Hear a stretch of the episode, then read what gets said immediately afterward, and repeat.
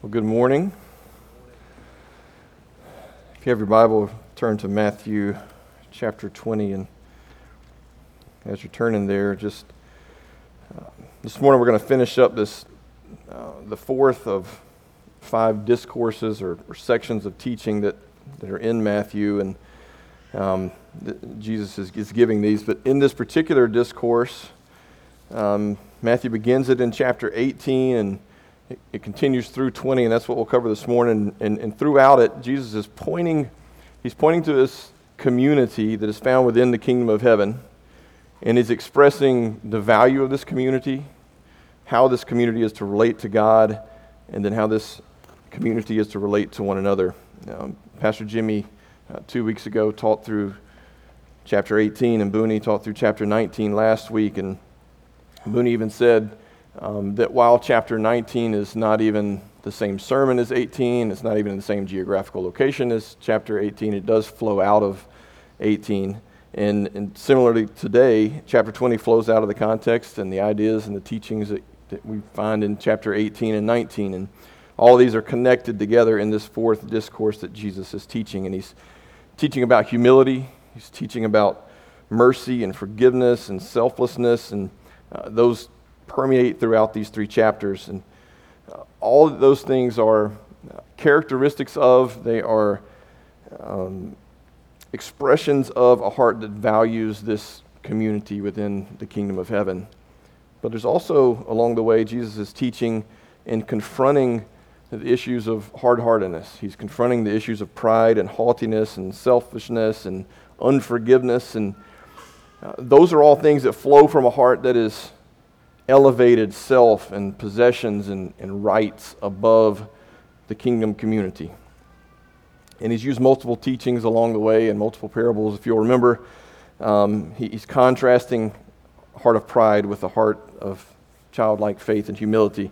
Remember the disciples, they questioned Jesus about who was the greatest in the kingdom of heaven. I'm going to hear again similar today.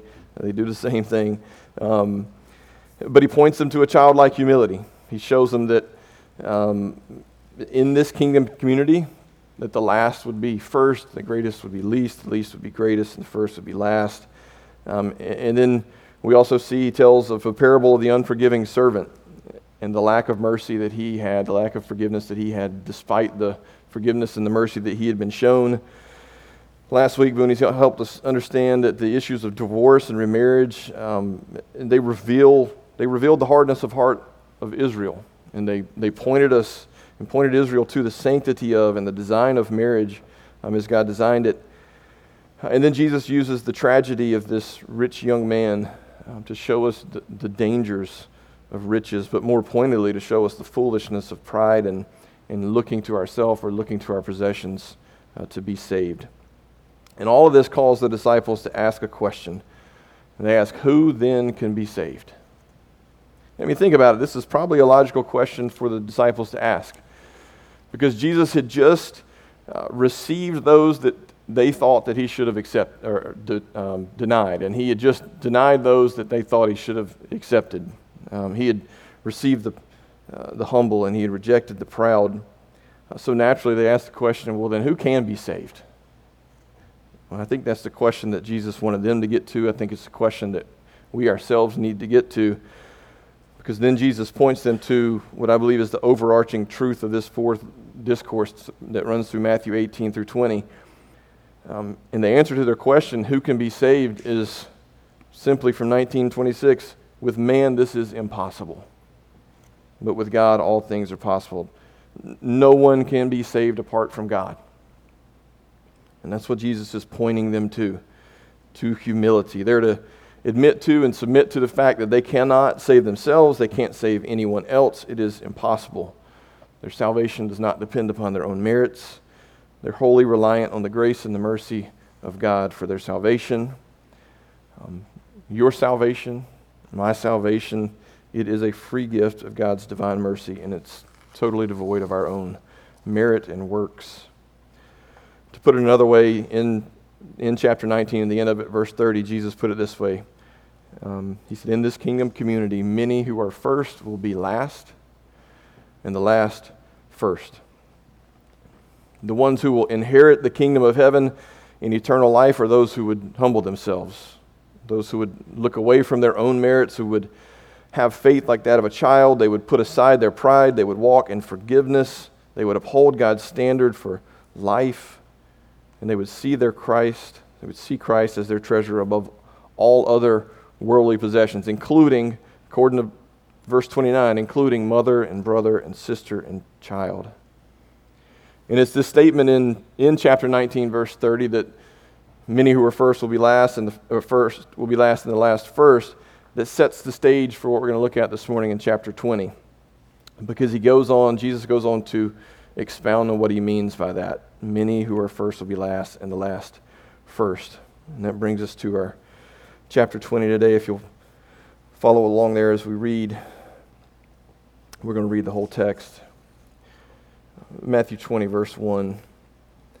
For the kingdom of heaven is like a master of a house who went out early in the morning to hire laborers for his vineyard. After agreeing with the laborers for a denarius a day, he sent them to his vineyard. And going out about the third hour, he saw others standing idle in the marketplace. And uh, to them he said, You go into the vineyard too, and whatever's right I will give you. So they went. Going out again about the sixth hour and the ninth hour, he did the same. And about the eleventh hour, he went out and found others standing and said to them, Why do you stand here idle all day? They said to him, Because no one's hired us. And he said to them, You go into the vineyard too. And when evening came, the owner of the vineyard said to his foreman, Call the laborers and pay them their wages, beginning with the last up to the first. And when those hired about the eleventh hour came, um, each of them received a denarius. Now, when those hired first came, they thought they would receive more, but each of them also received a denarius. And on receiving it, they grumbled at the master of the house, saying, These last worked only one hour, and you have made them equal to us, and have and us who have borne the burden of the day and the scorching heat. But he replied to them, Friend, I'm doing you no wrong. Did you not agree with me for a denarius? Take what belongs to you and go. I choose to give to the last workers as I give to you. Am I not allowed to do what I choose with that which belongs to me? Or do you begrudge my generosity? So the last will be first, and the first last.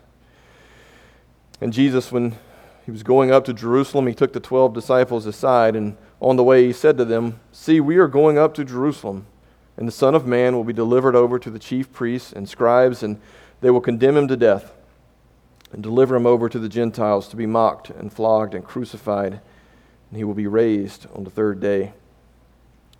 Then the mother of the sons of Zebedee came up to him, being Jesus, with her sons, and kneeling before him, she asked him for something. And he said to her, What do you want? She said to him, Say that these two sons of mine are to sit, one at your right hand and one at your left, in your kingdom. And Jesus answered, You do not know what you are asking. Are you able to drink the cup that I am to drink?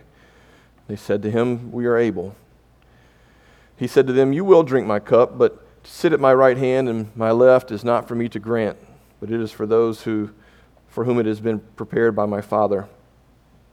And when the ten heard it, they were indignant at the two brothers. But Jesus called them to him and said, You know that the rulers of the Gentiles lord it over them, and that their great ones exercise authority over them. It shall not be so among you. But whoever would be great among you must be your servant, and whoever would be first among you must be your slave, even as the Son of Man came not to serve, not to be served, but to serve, and to give his life as a ransom for many. And as they went out of Jericho, a great crowd followed him. And behold, there were two blind men sitting beside the roadside. And when they heard that Jesus was passing by, they cried out, cried out, Lord, have mercy on us, Son of David. The crowd rebuked them, telling them to be silent, but they cried out all the more, Lord, have mercy on us, Son of David. And stopping, Jesus called them and said, What do you want me to do for you? And they said to him, Lord, let our eyes be opened. And Jesus, in pity, touched their eyes, and immediately they recovered their sight and followed him. Would you pray with me? Father, this morning as we hear from you, from your word, would you work in us by your Spirit to remove our blinders, give us eyes to see, unplug our ears, give us ears to hear you. Father, would you grow our love for your word this morning? Would you grow our love for the triune Godhead? Would you grow our love for one another? And Father, would you work in our hearts to convict us in places and areas that need that we need conviction, but not leave us there? Would you pour out your grace and mercy on us? Show us how we can serve you better. Show us how we can serve one another better. Father, show us how to put away our pride and walk in humility. Father, we love you and pray these things by the power of your Spirit and in your Son's name. Amen. This chapter, as you notice, is divided in four sections, and we're going to deal with those in order today. But uh, coming out of Jesus' teaching in chapter 19 that the first will be last and the last will be first, to help drive this point home, he begins with a, a parable parable of the vineyard owner and his laborers. Um, and he begins by saying the kingdom of heaven is like. So we know right off that this is a parable. Um, he's comparing um, something and, telling a story to help his audience understand an important truth about the kingdom of heaven. And the setting that he uses is a vineyard, which is an interesting setting. Um, you know, multiple times in the Old Testament, uh, Israel is referred to as um, the vine or the vineyard of God.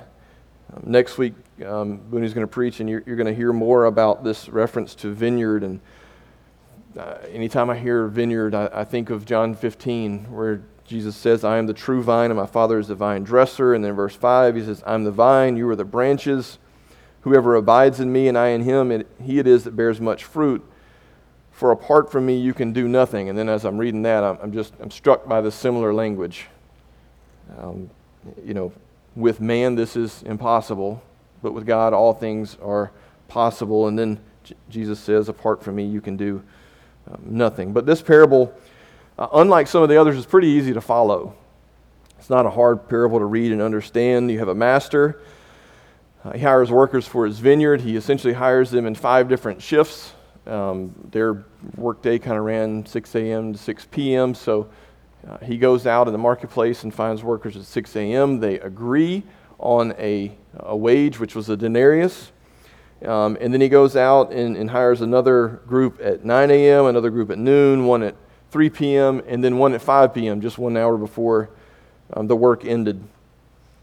Um, and when he hired the, the, the ones at 9 a.m. and noon and, and 3 and 5, he didn't agree on a, a price. He just said, I'll pay you whatever's right.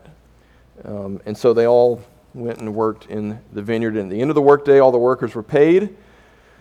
And the master begins with those who were last.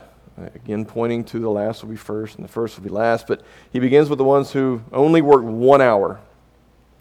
And he paid them a full denarius, paid them a full day's, wage, uh, full day's wage. And uh, immediately, if I was there and I was one of those first workers, I know exactly what I would have been thinking. I'd been looking at my buddy beside me going, This is going to be great. These guys only worked one hour and they got the full wage that we were promised.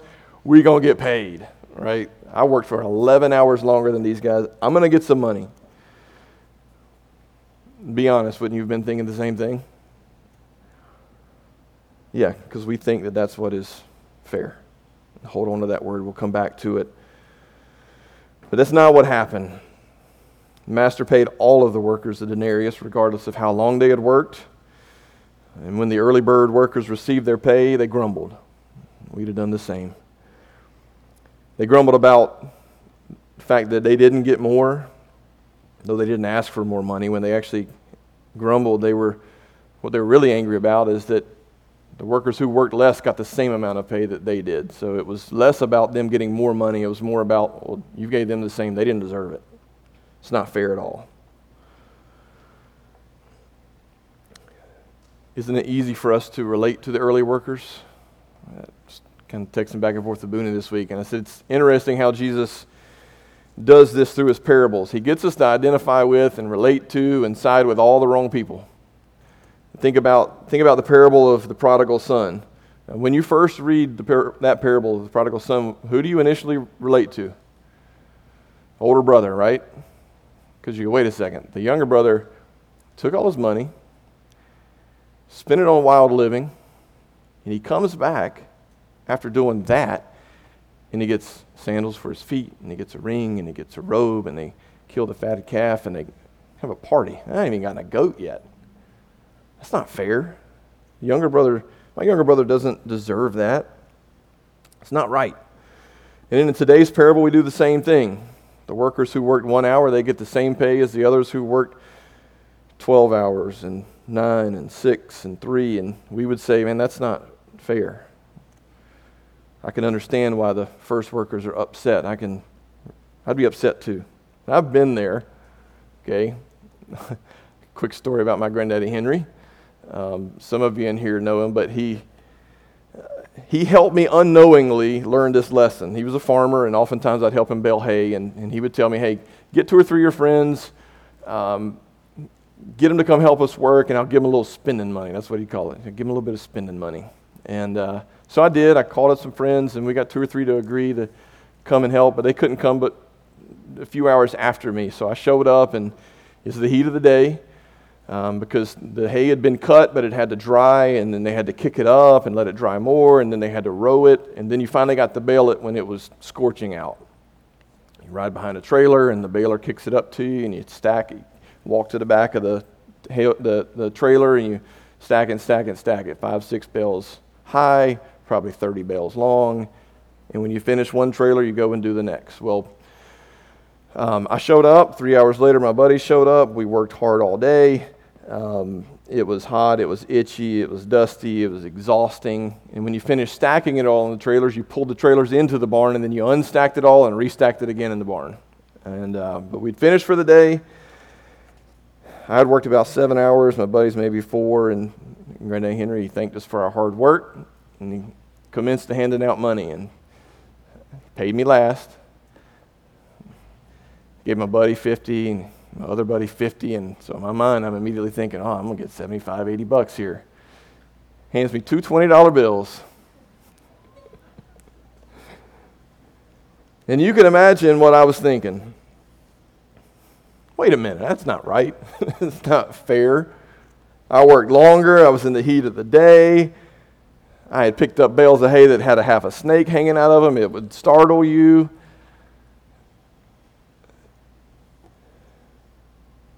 Not to mention, I'm his grandson. but I was just like the workers. When my friends left, he came back over to me to reveal the reason why I had, why I had been paid less. It was pretty simple. He had run out of cash. and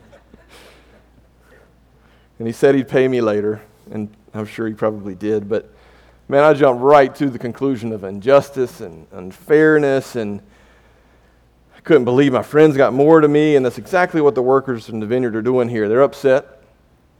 They had made a crucial mistake that I was guilty of, and they were guilty of. Uh, um, their worldview was skewed.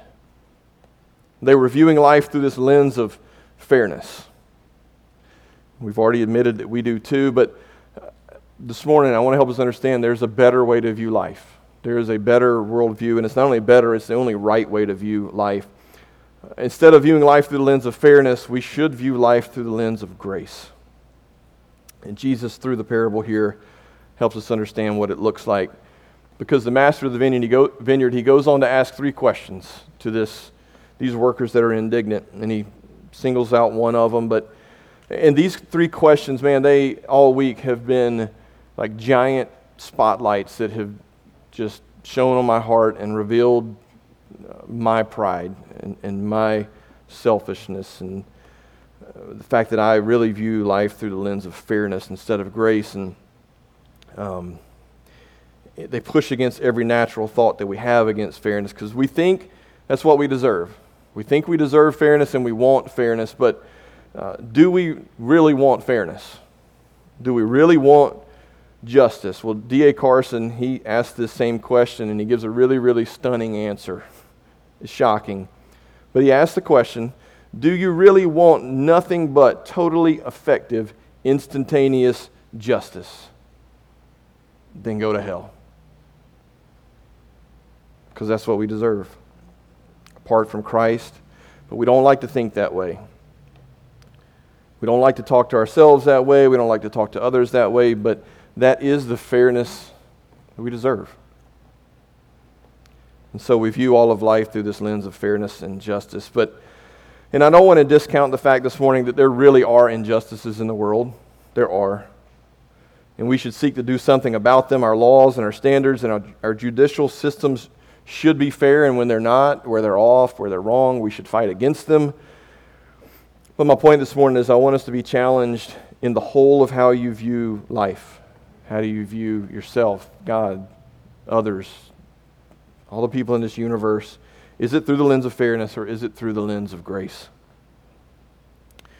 And these three questions, they also shine an even brighter spotlight on the God's heart, and they reveal that He has a heart for His people that he deals with his people not according to what they deserve or what's fair, but he deals with his people according to his grace and his mercy. First question that the master of the vineyard asks, and he begins very gently. He says, Friend, I'm doing you no wrong. Did I not agree with you for denarius? I've treated you with fairness. The master here is not unfair. He gave the worker exactly what he had promised. There is no unfairness. And same can be said about God. God is not unfair. So long as He gives what He promises, and He has, and He will. And that's what Jesus' point here is with the first question. Uh, hear me this morning. You, me, we all need to stop trying to figure out God's doing too much for somebody else. We need to start asking if God's been faithful to us. You need to ask if God's been faithful to others. That's the real issue. Has God delivered on his promises? Has he been true to his word? And the answer is always going to be yes. But sadly, we are more like the workers than we would want to admit because we want to look around the room. And we want to look across the hallway, and we want to look at the house next door, and we want to look at the classmate beside us, and we want to look at the other athletes, and we even want to look at the other church down the road.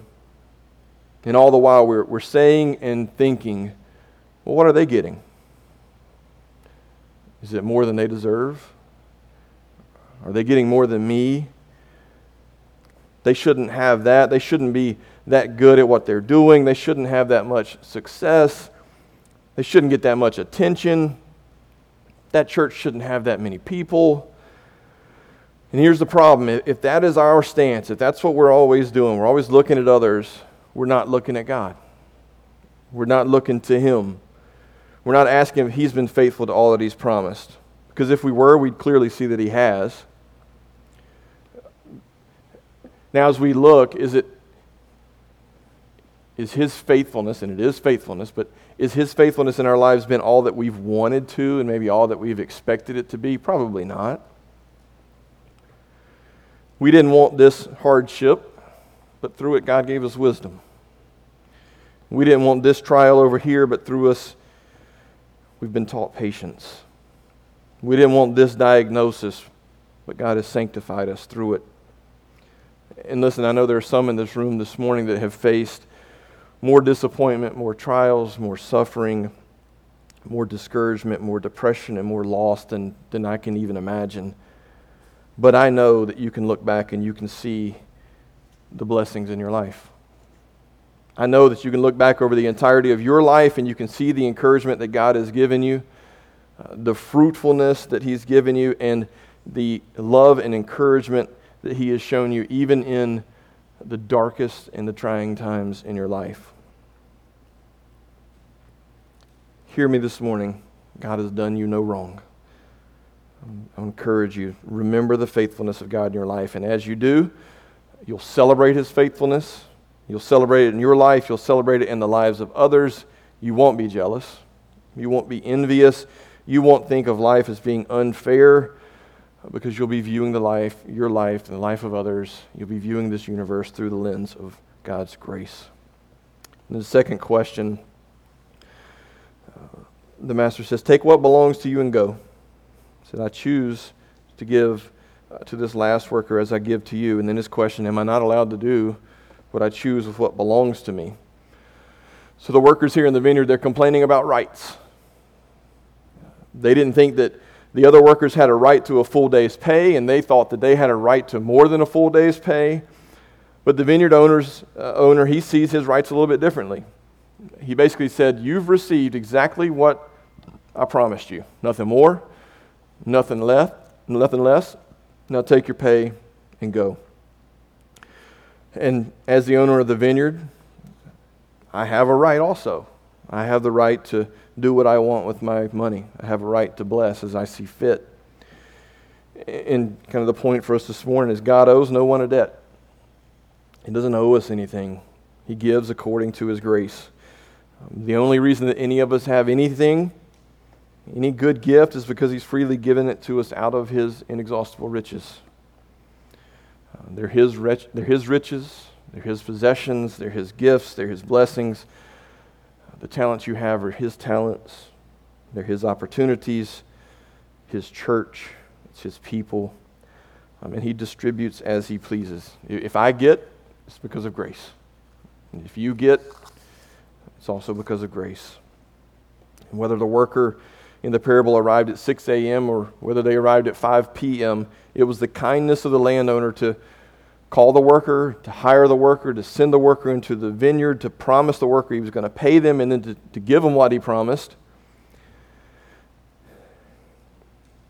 In this kingdom community that we're talking about, it operates not according to the amount of work that we do. It operates according to God's generosity and His grace and His mercy. And this is, listen, this is where the prosperity gospel is so dangerous, so wrong, because it's based on transaction if you'll do this, if you'll do that, if you'll live well, if you'll pray hard, if you'll you know, pray long enough, if you'll be loud enough, if you'll worship in one particular style or another, this body position, eh, then you're going to earn transactional favor with God. And then as you do, you're going to begin to believe that God owes you something and that you deserve more. And so you put in your order with him for a bigger house and a nicer car and a bigger influence and money and great health. And uh, the prosperity gospel is handing out these uh, fairness lenses to view life by the thousands. They know nothing of the lenses of grace. Into the last question that the, that the vineyard owner asks, he says, Do you begrudge my generosity? It's, it's literally translated, Is your eye evil because of my generosity. Now we're getting to the real issue. We're beginning to, to drill down a little bit deeper. And the problem here really isn't about a denarius. The problem is not about the hot, scorching sun. The problem is not really about the amount of hours that they worked. The problem is their hearts. The landowner is saying, You're actually mad at my generosity. You're not really mad that you worked more. You're not really mad that it was hot. You're not really mad that you only got a denarius. You're really mad because I was generous and you didn't think that I should have been. And your self interest blinded you to my goodness. And instead of marveling at my goodness, you were envious of it and you missed my grace. The question for us this morning is do we marvel at God's generous grace? Do we marvel at it in our lives? Do we marvel at it in the lives of others? Or are you jealous and envious over it? And do you say to yourself, it'd be so much happier for me to, so much easier for me to be happy with what I have if everybody else didn't have so much more? Well, the answer for you isn't to get what everyone else has because that's an external thing. The answer is to deal with it internally. The answer is to have a heart that sees everything through the lens of grace, and this will cause us to marvel at God's generosity in our lives and especially his generosity in the lives of others even if we don't see, and especially if we don't see that same generosity in our lives. Though, if we really looked, we would see it. And then to close out this parable, Jesus repeats his statement from verse 30 in chapter 19. He said, And so the last will be first, and the first last. And what does this mean? Well, it means that the this kingdom community, it's not like the community of the world. It's backwards, it's opposite, it's reverse, it's, it's different, it's inverted. The grace of God is surprising if you think about it. Because this kingdom, this community, it's not a first serve, first come, first serve kind of kingdom, or one that operates based off of seniority or rank or age or the amount of work that we've done. It's a kingdom that, where the king, he doesn't keep track of how long you've been there. Doesn't matter if you've worked or if you've been shown generosity or been saved or you've been around for 12 years, 9 years, 6 years, 3 years, 1 year. Um, and I'm not denying the fact that there are, when we get to heaven, there will be degrees of reward there. But I'm trying to highlight this morning the, the abundant generosity of God, regardless of our accomplishments, regardless of our sacrifices. Um, his generosity is not earned by our age or our seniority or our rank or our experience or the time that we've put in. And that's the point. Our salvation is solely dependent on the grace of God in Christ. For the person, the man or the woman or the boy or girl who thinks he's first and walks around as if he has a right to God's grace, he'll never receive it. It's pride. Instead, God's grace is only for the one who understands that he has no right to it. He sees himself as last, and he will receive the grace of God. And therefore, in the end, through humility, the first will be last, and the last will be first. In Proverbs 15:33, the put, put, puts it another way there. It says, Humility comes before honor. Humility comes before honor. It is through humility that one will, receive honor. The last will be first. And we look at the sec- second section today in Matthew 20, and we'll see that um, this second section is showing us the humility of Jesus in delivering himself over to mocking and to flogging and death by crucifixion as he gives his life as a ransom for his people. Now, if you'll remember from last week, um, Jesus and his disciples, they, they leave Galilee. Um, they enter in the region of Judea, uh, and there were large crowds that were following them, and they had kind of linked up to the Jordan River, and they were following the Jordan River, river south, um, headed towards Jerusalem. And Jesus knew exactly what he was headed towards. And, and in fact, um, this is the third time that Matthew records that Jesus is telling his disciples of what was coming. We're heading to Jerusalem, and this is what awaits me um, my arrest and my crucifixion. And I don't think that this section of verses 17 through 19 is not randomly placed in here. It's very strategic on in Matthew's part and in Jesus' teaching. Um, he's teaching the disciples that in the kingdom of heaven, the first would be last and the last would be first, and he's pointing them to humility. And as they're making this trek to Jerusalem, he reminds them of exactly why they're headed there. He says, I'm going to he basically says, I'm going to go fulfill the most humble act of all time.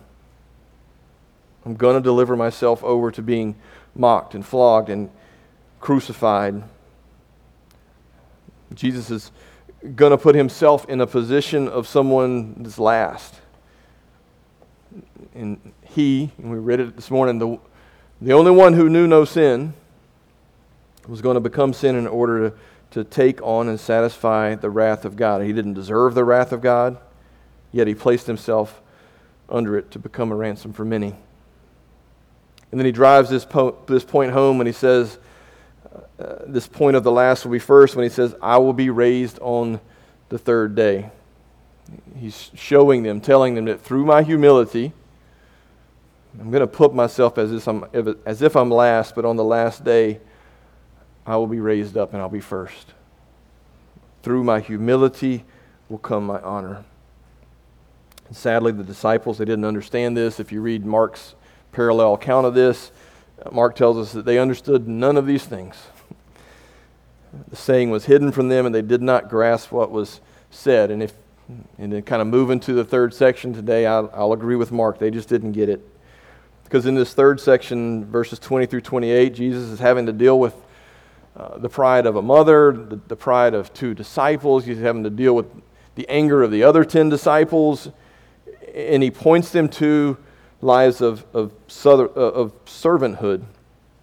Um, but in verse 20, uh, Salome, who was the mother of James and John, who she is most likely the sister of Jesus' mother, Mary. Um, so John and James are cousins of Jesus. But she comes up there with her sons and kneels before Jesus and uh, Jesus says, What do you want to ask? And she said, I want you to make to make it so that my sons sit on your right and on your left.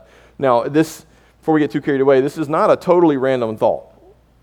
Okay, if you're in your Bible there in Matthew 19, turn back to verse 27.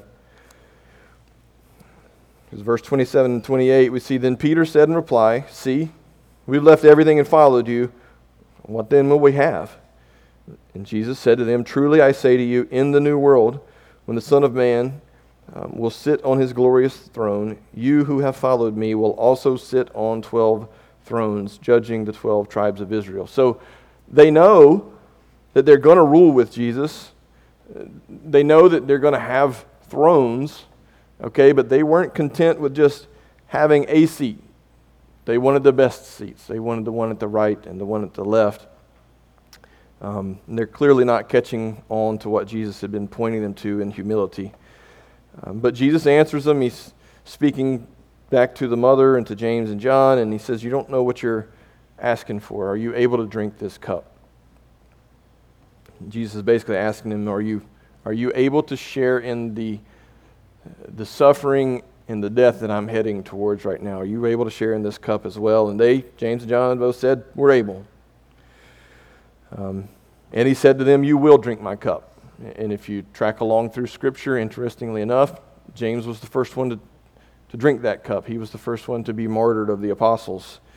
Uh, he was killed by Herod's sword. And then we know John also goes on to suffer greatly um, in persecution and he's exiled.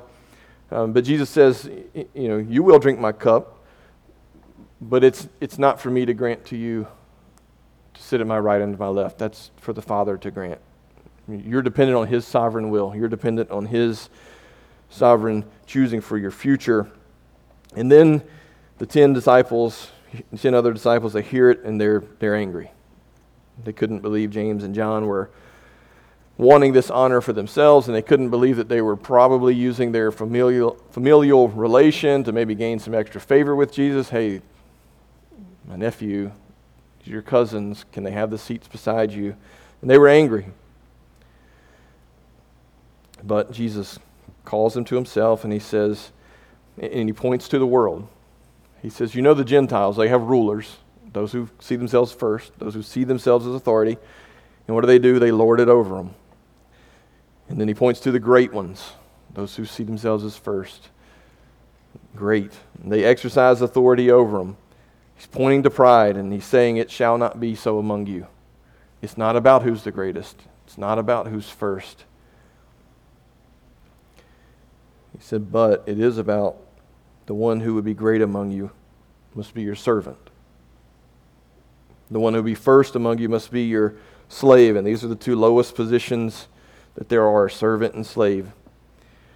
And in this, this kingdom of heaven, in this community, those who s- see themselves as servants, they are the ones who will be first and great. There's going to be this great reversal in God's kingdom. And Jesus goes on to say, even as the Son of Man came not to be served, but to serve. And he's showing himself as the example of servanthood. And how did he serve? He goes on to say he gave his life as a ransom for many. That's how he served. He gave his life. He redeemed us from slavery to sin. He released us from the guilt of sin. And in this, when Jesus is saying, I, I, am giving my life as a ransom for many, um, he's not simply meaning that he did it for us, meaning that we would receive something from it, though we do. Um, the word for here is, is really, in a deeper way, means in place of. So, what he's really saying is that I'm giving my life as a ransom in the place of many. Like he, he gives himself as the ransom. He doesn't just pay it, he gives himself. He is the ransom, he is our substitute. Um, he is our example of servanthood.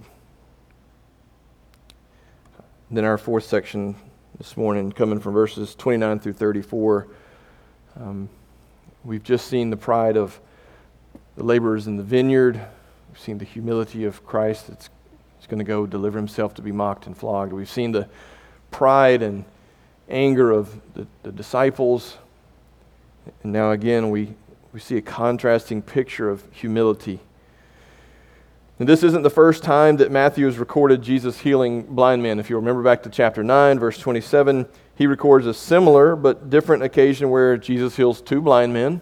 Um, they were following him, and they, interestingly enough, used the exact same terminology. They, they cry out to him, Have mercy on us, son of David. Um, and then Jesus heals them. Um, but unlike unlike the two that we're going to look at this morning, they didn't follow him. They actually were sent out. They went out to spread Jesus' fame throughout that district. So I, I feel like these blind men in Jericho had somehow heard this story from these other blind men, either through them directly or, or through uh, just the fame of Jesus' healing because they use the exact same words. They know who he is, they call him the son of David.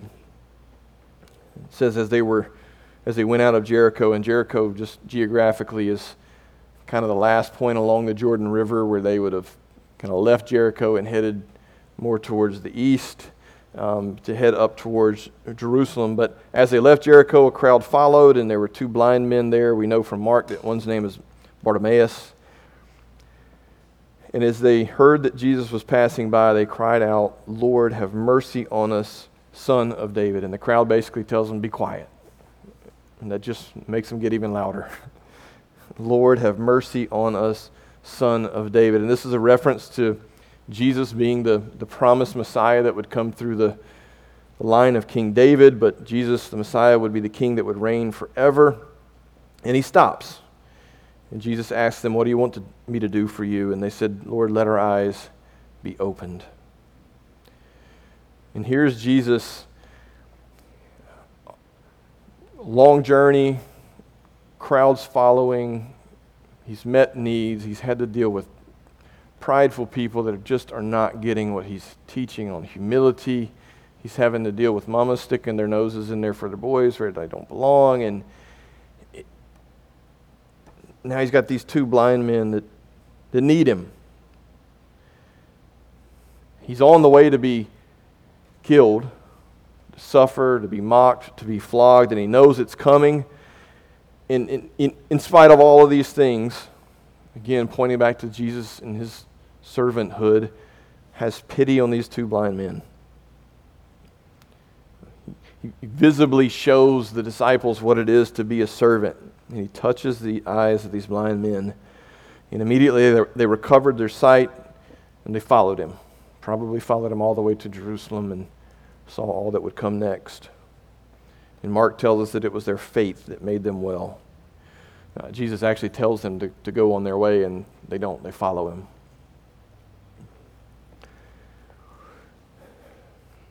In closing this morning, every single one of us in this room, we're going to look at every situation in life and we are going to say, I don't deserve this. We'll say that about everything. I don't deserve this. Husbands, you'll say it about your wives.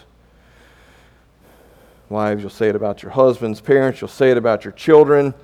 Children, you'll say it about your parents. Employees, you're going to say it about your employer. Employers, you're going to, you're going to say it about your employers. I don't deserve this. Teachers, coaches. You're going to you're going to say it about your students and about your athletes and vice versa. Booney, Jimmy, myself, as pastors, we're going to say it about you. And you're going to say it about us. We're all going to say, I don't deserve this, but here's the key. We're either going to, we're going to mean it in one of two ways. We're all going to say it about every situation in life, but we're going to mean it in one of two ways. It's either going to be, man, I, I don't deserve this, I deserve better. It's not fair. I deserve more. I deserve a better teacher. I deserve a better parent. I deserve a better child. I deserve a better church. Or, and again, that's viewing all of life through the lens of, of fairness and justice and what we think we deserve. Or when we say, I don't deserve this in every situation in life, We could say it like, I don't deserve this because God's been so gracious to me. I don't deserve the generosity I've been shown.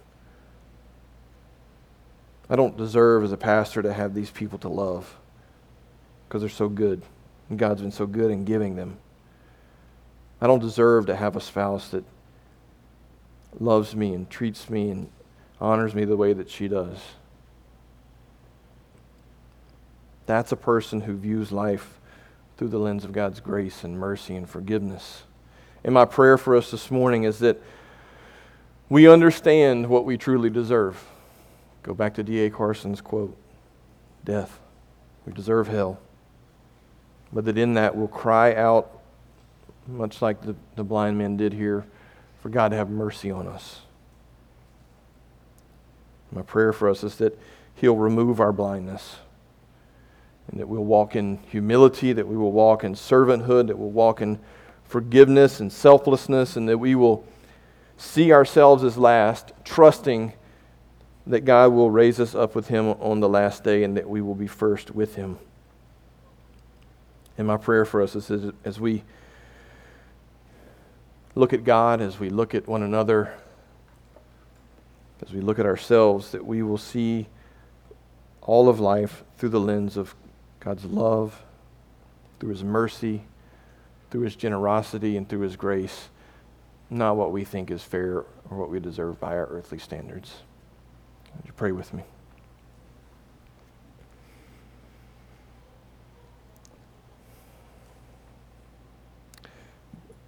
Father, this morning,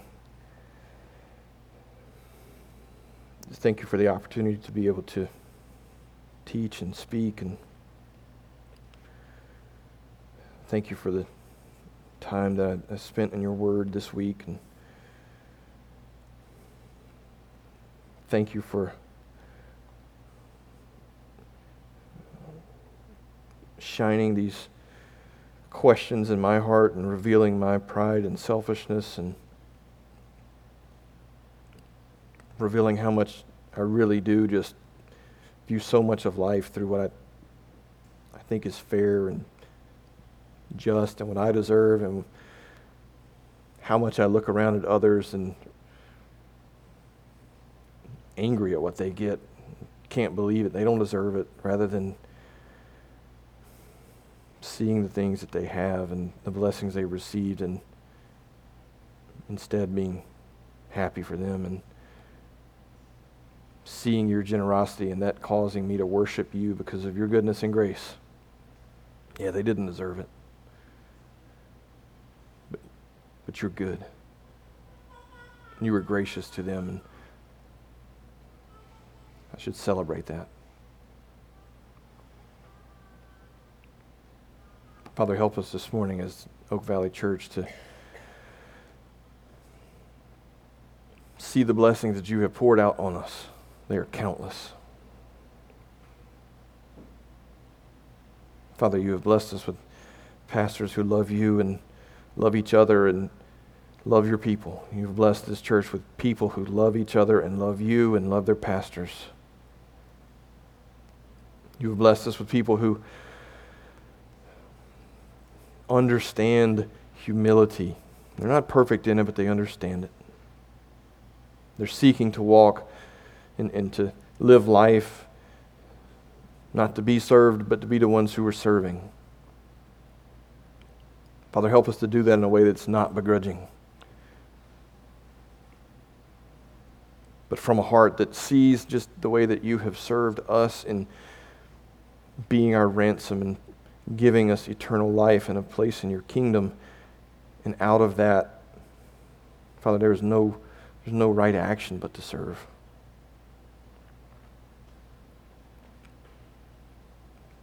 Show us our sin in these areas. Show us our weaknesses. And by your Spirit, shore us up.